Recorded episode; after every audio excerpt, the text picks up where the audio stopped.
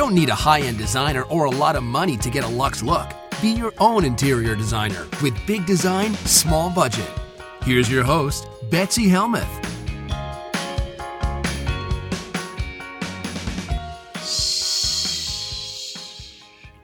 On today's episode, we are discussing secret storage. Hi, everyone. I'm Betsy Helmuth. This is Big Design Small Budget. It's another rainy day here on the East Coast, so I hope you can hear all of my secrets over the sound of the pelting rain on my windows. So guys, today I'm revealing some of my favorite places to stash your stuff.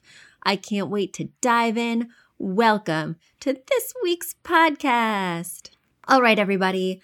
We all have storage issues. I don't care if you live in a house or a small apartment. A lot of us struggle with where to put our stuff. So let me share some of my favorite finds with you guys. My first favorite find is a full-length mirror that doubles as a lockable jewelry box. So they sell these jewelry mirrors. You can just Google jewelry wall mirror on lots of different websites. My favorite one happens to be on overstock dot com for one hundred thirty-one dollars, but they have others from Bellacore for like two hundred twenty-five dollars. There are some really beautiful options out there.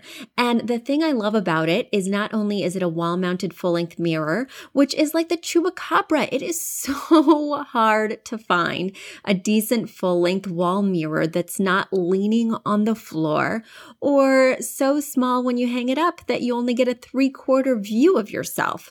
The ones that are available look like they cost under twenty bucks from Home Depot, and generally they cost just a little bit more than that, and they're from Target.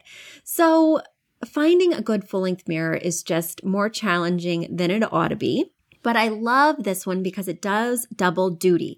It opens like a door, and then inside you have all your hanging necklaces, you have room for bracelets and earrings, and it's just a really big space that doesn't take up too much space, no more than uh, just a regular mirror would, except it projects a little bit farther. I think it's a four-inch projection from the wall. So I really love these, even for a kid's room, certainly for a master. It can be a game changer for my clients in terms of getting that double duty storage. The other thing that I love to do, you know, I love me some baskets. I do love baskets.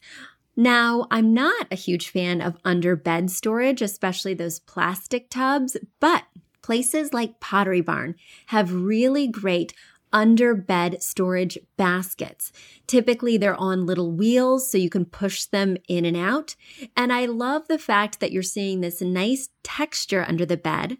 You're making use of that storage area, and yet it doesn't feel like it's shoved in Tupperware. And plus, then on the sides, you can't see what's inside, so it's not unsightly as you're walking down the hall to your bedroom. So I really love baskets, especially the underbed variety. I also love putting baskets on bookcases, especially deeper style bookcases, because of course you would not want your basket to overhang the shelf that it's on. But when I am using baskets on bookcases, I tend to gravitate towards ones that have lids. I may not necessarily want to see all the cords that I keep in one basket, or all the random photos, or the kids' toys, or the pet toys. So I like putting a lid on baskets because you still get that nice organic texture that feels a little bit less structured, but then the lid gives it that structure and kind of cleans up the lines. And I do love getting lidded baskets at West Elm. They also have some great options at Pier One. And then, you know, next to the door, next to my entry console, I have a really big dip-dyed basket that I got from Target where I put my kids' sporting gear. So I have them throw their balls, their bats, their gloves right into that very large, it's probably eighteen in diameter, thirty inches high, dip-dyed basket. They know it's kind of a visual cue not to bring those things in the house, but also we always know where to find the soccer gear. We just Just head right to that basket. So when he comes home from practice, he just throws it all in there. Love it. Love me some baskets. The other thing that I'm a little bit addicted to is upholstered storage. yes, I have a problem with storage ottomans. And a lot of my clients don't necessarily use them effectively. They get them without having a distinct purpose in mind. So don't just buy storage ottomans hoping that maybe you'll find something to put in there. Really buy them with intention.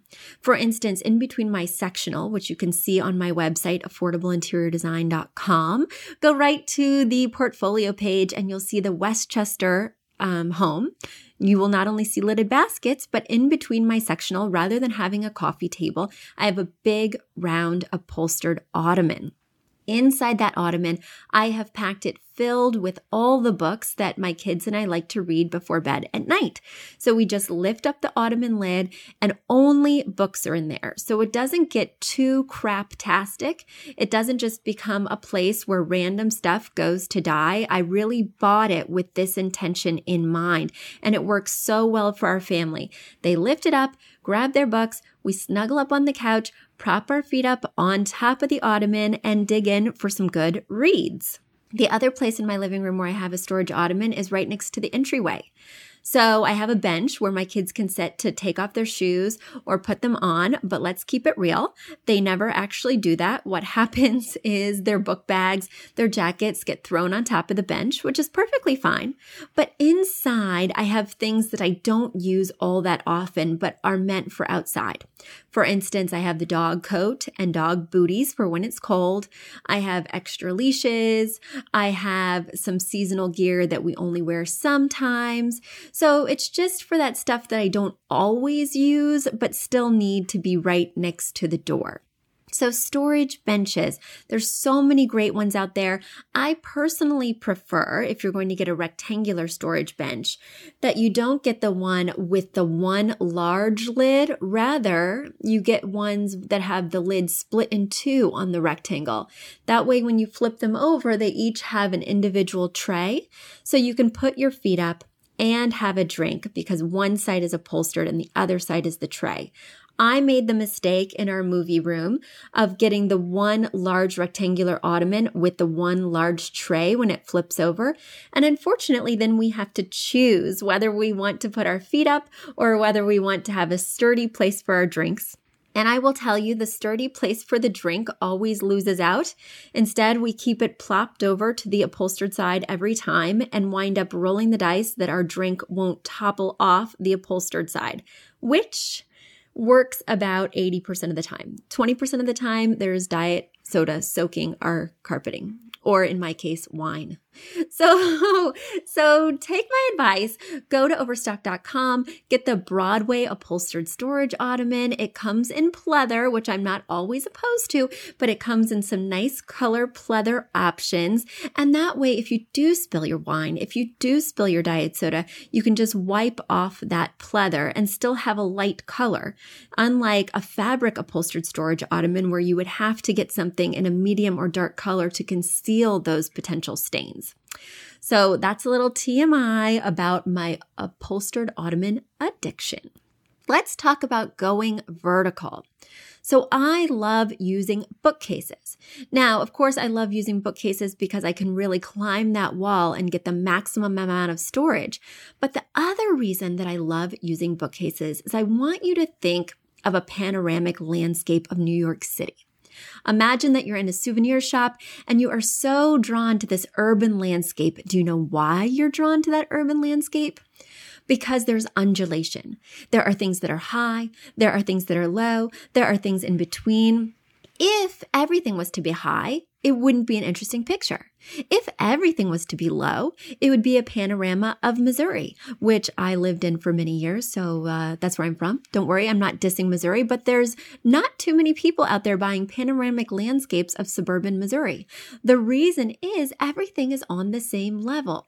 What makes a landscape interesting is that undulation, highs and lows. So that's what I want you to be doing when you are furnishing each room.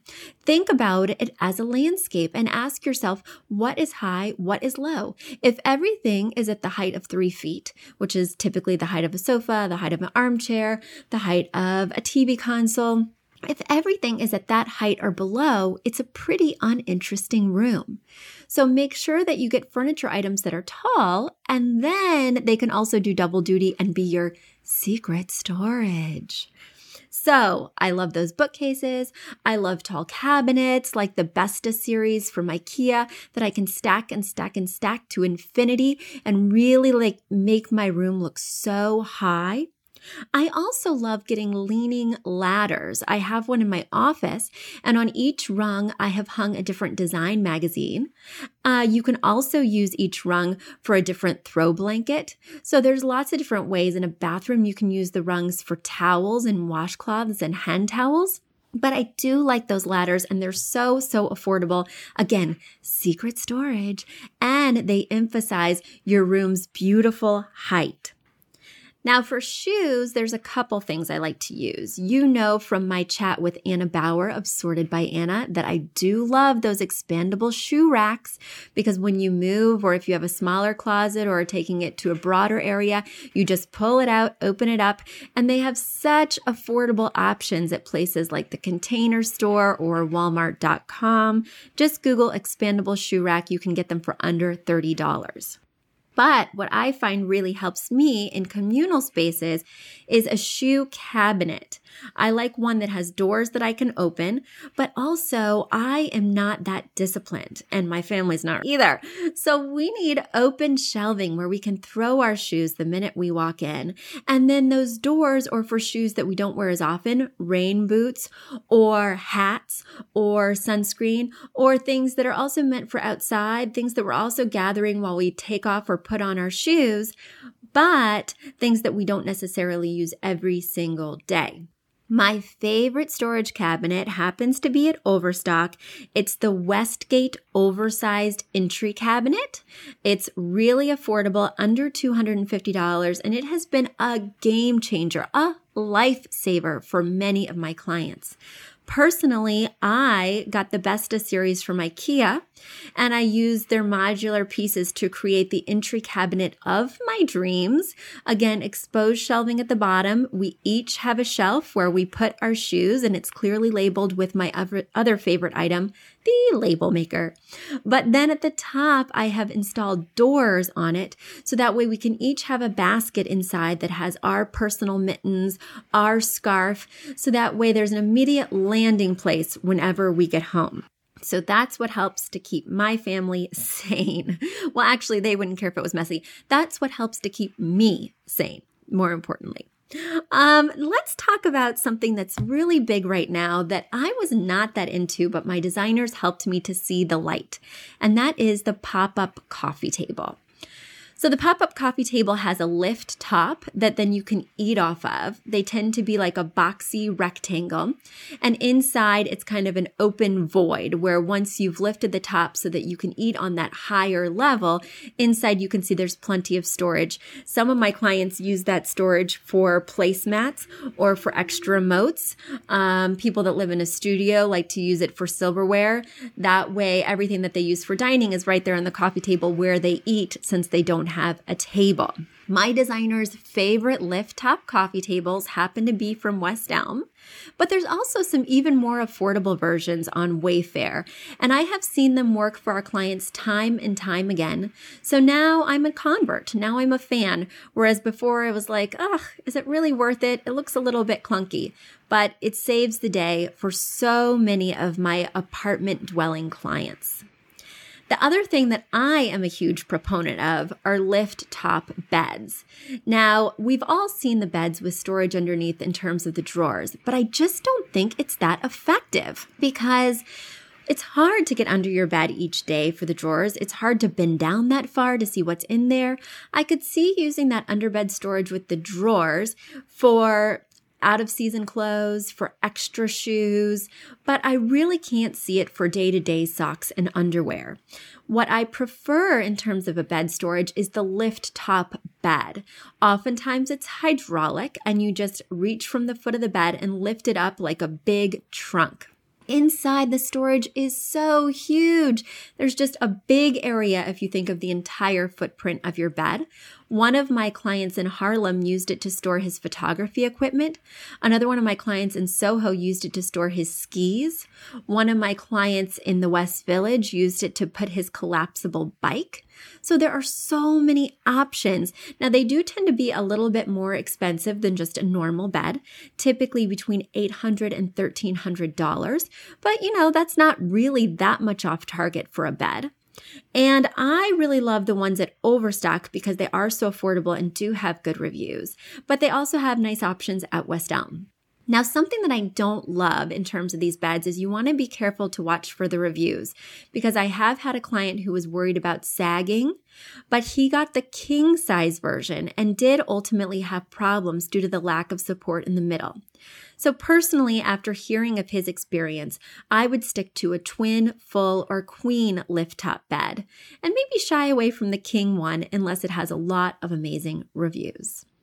So now we are going to go to commercial break, and when I come back, we are going to have a segment that is storage frenemies, storage pieces that my clients and my fans have thought would be really great, but then when they actually get it, not so good. Storage to avoid, coming up in our next segment. Do you love learning about design? Do you wish you could take a deeper dive into the topics we discuss every week on my podcast? You can. I offer online design classes. Just head to the website big design small budget dot com and you can check out my online classes there. I offer three different courses, one in feng shui, one in styling, and one that focuses on furniture selection, size, et cetera. Choose from those classes or take all three and get a copy of my book for free. Each class is forty dollars, or get that combo pack with the book, three classes, and the book mailed to your home for ninety dollars. Mention promo code podcast to get fifteen percent off your entire order.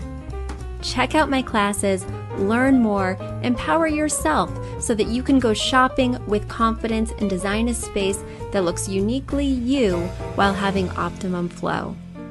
Check it out at big design small budget dot com. So guys, before I launch into our storage frenemies segment, I wanted to let you know about a big contest I'm having. We sure could use a few more iTunes reviews. They help with visibility, they help spread the message about our show, and it's just nice to hear that you guys are enjoying what I'm putting out. So if you will go to iTunes between now and the end of December, December thirty-first, I am giving away two autographed copies of my book to two reviewers who leave reviews between today and the end of the year.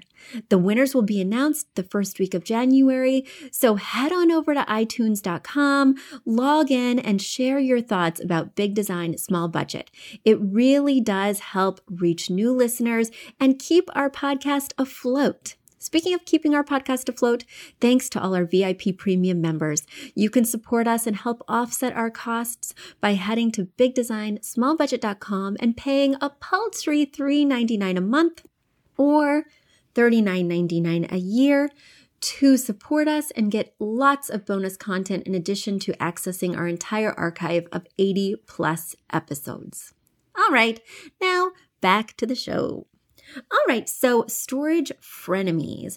Let me tell you about storage that I just don't think works very well at all. My first storage frenemy are drawers. You're saying, Betsy, what the heck are you talking about? Drawers are awesome. They are awesome, but for anything other than clothes or anything other than items in a desk, I have a real problem with drawers. My clients think that drawers will be a great place to store paperwork. They think that drawers will be a great place to store random cords and things like that. Unless it's in a kitchen, unless it's in a desk, unless it's in your bedroom, I just don't advocate for drawers. Like in a bookshelf, they just tend to get filled with crap. Some clients really love a lot of drawers in the nightstand. I could see one, but more than one or two just gets filled with crap. People want end tables next to their sofa that have drawers, and let's keep it real. It's going to be the place where mail goes to die, old magazines, catalogs. So I just find that drawers in places other than bedrooms, desks, and of course kitchens turn out to be just junk storage. So keep that in mind when you're shopping. The other thing that I find to be problematic are cubbies without baskets or bins.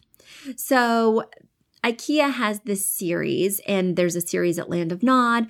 There's a series on Target that have these square cubbies. At IKEA, it used to be called the Expedite, and now it's called the Kallax. And it can be a real game changer for some.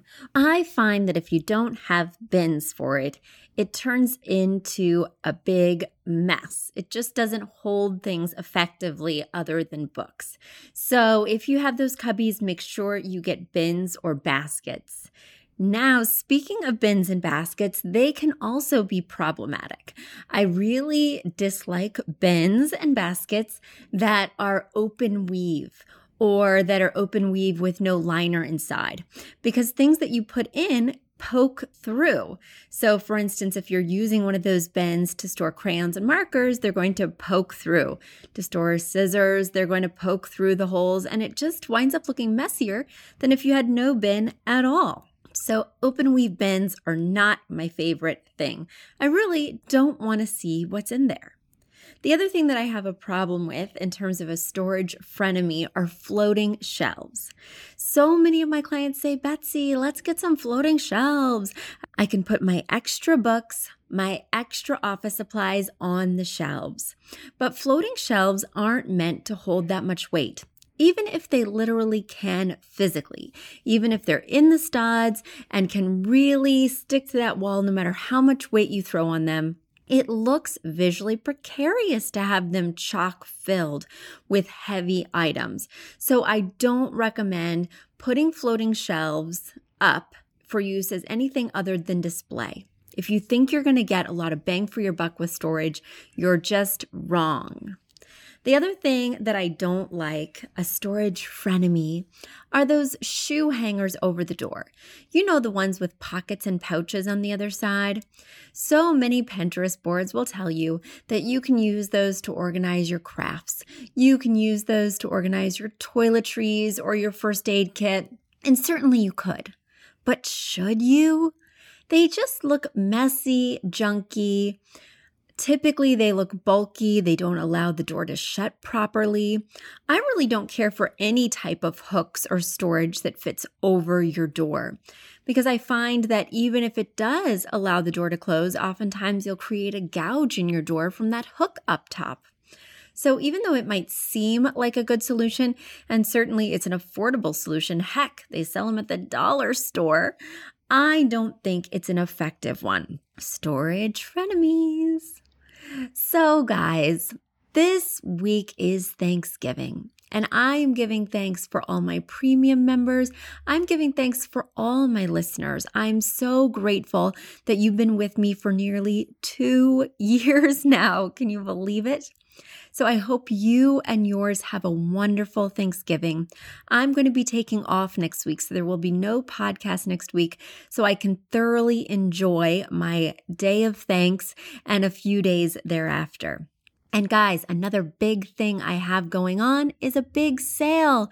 So Black Friday is coming up, Cyber Monday is coming up, and I am offering a big sale. So for this week only, I'm offering twenty percent off everything on my site. So if you go to affordable interior design dot com, you go to the shop page, you can see that I'm offering a masterclass. You can see that I'm offering design classes online. I have my interior design book. Every item you find on my shop page will be twenty percent off. So if you're thinking about giving the gift of design, there's no better time to head on over. Use promo code SALE. Once again, affordable interior design dot com. Use promo code SALE. Thanks so much, everyone. A big thanks to my producer, Catherine Heller, to Eitan and the Embassy, the house band, and finally to Affordable Interior Design, the sponsor of this podcast. So I'll see you in two weeks, guys. Have a wonderful holiday. Bye.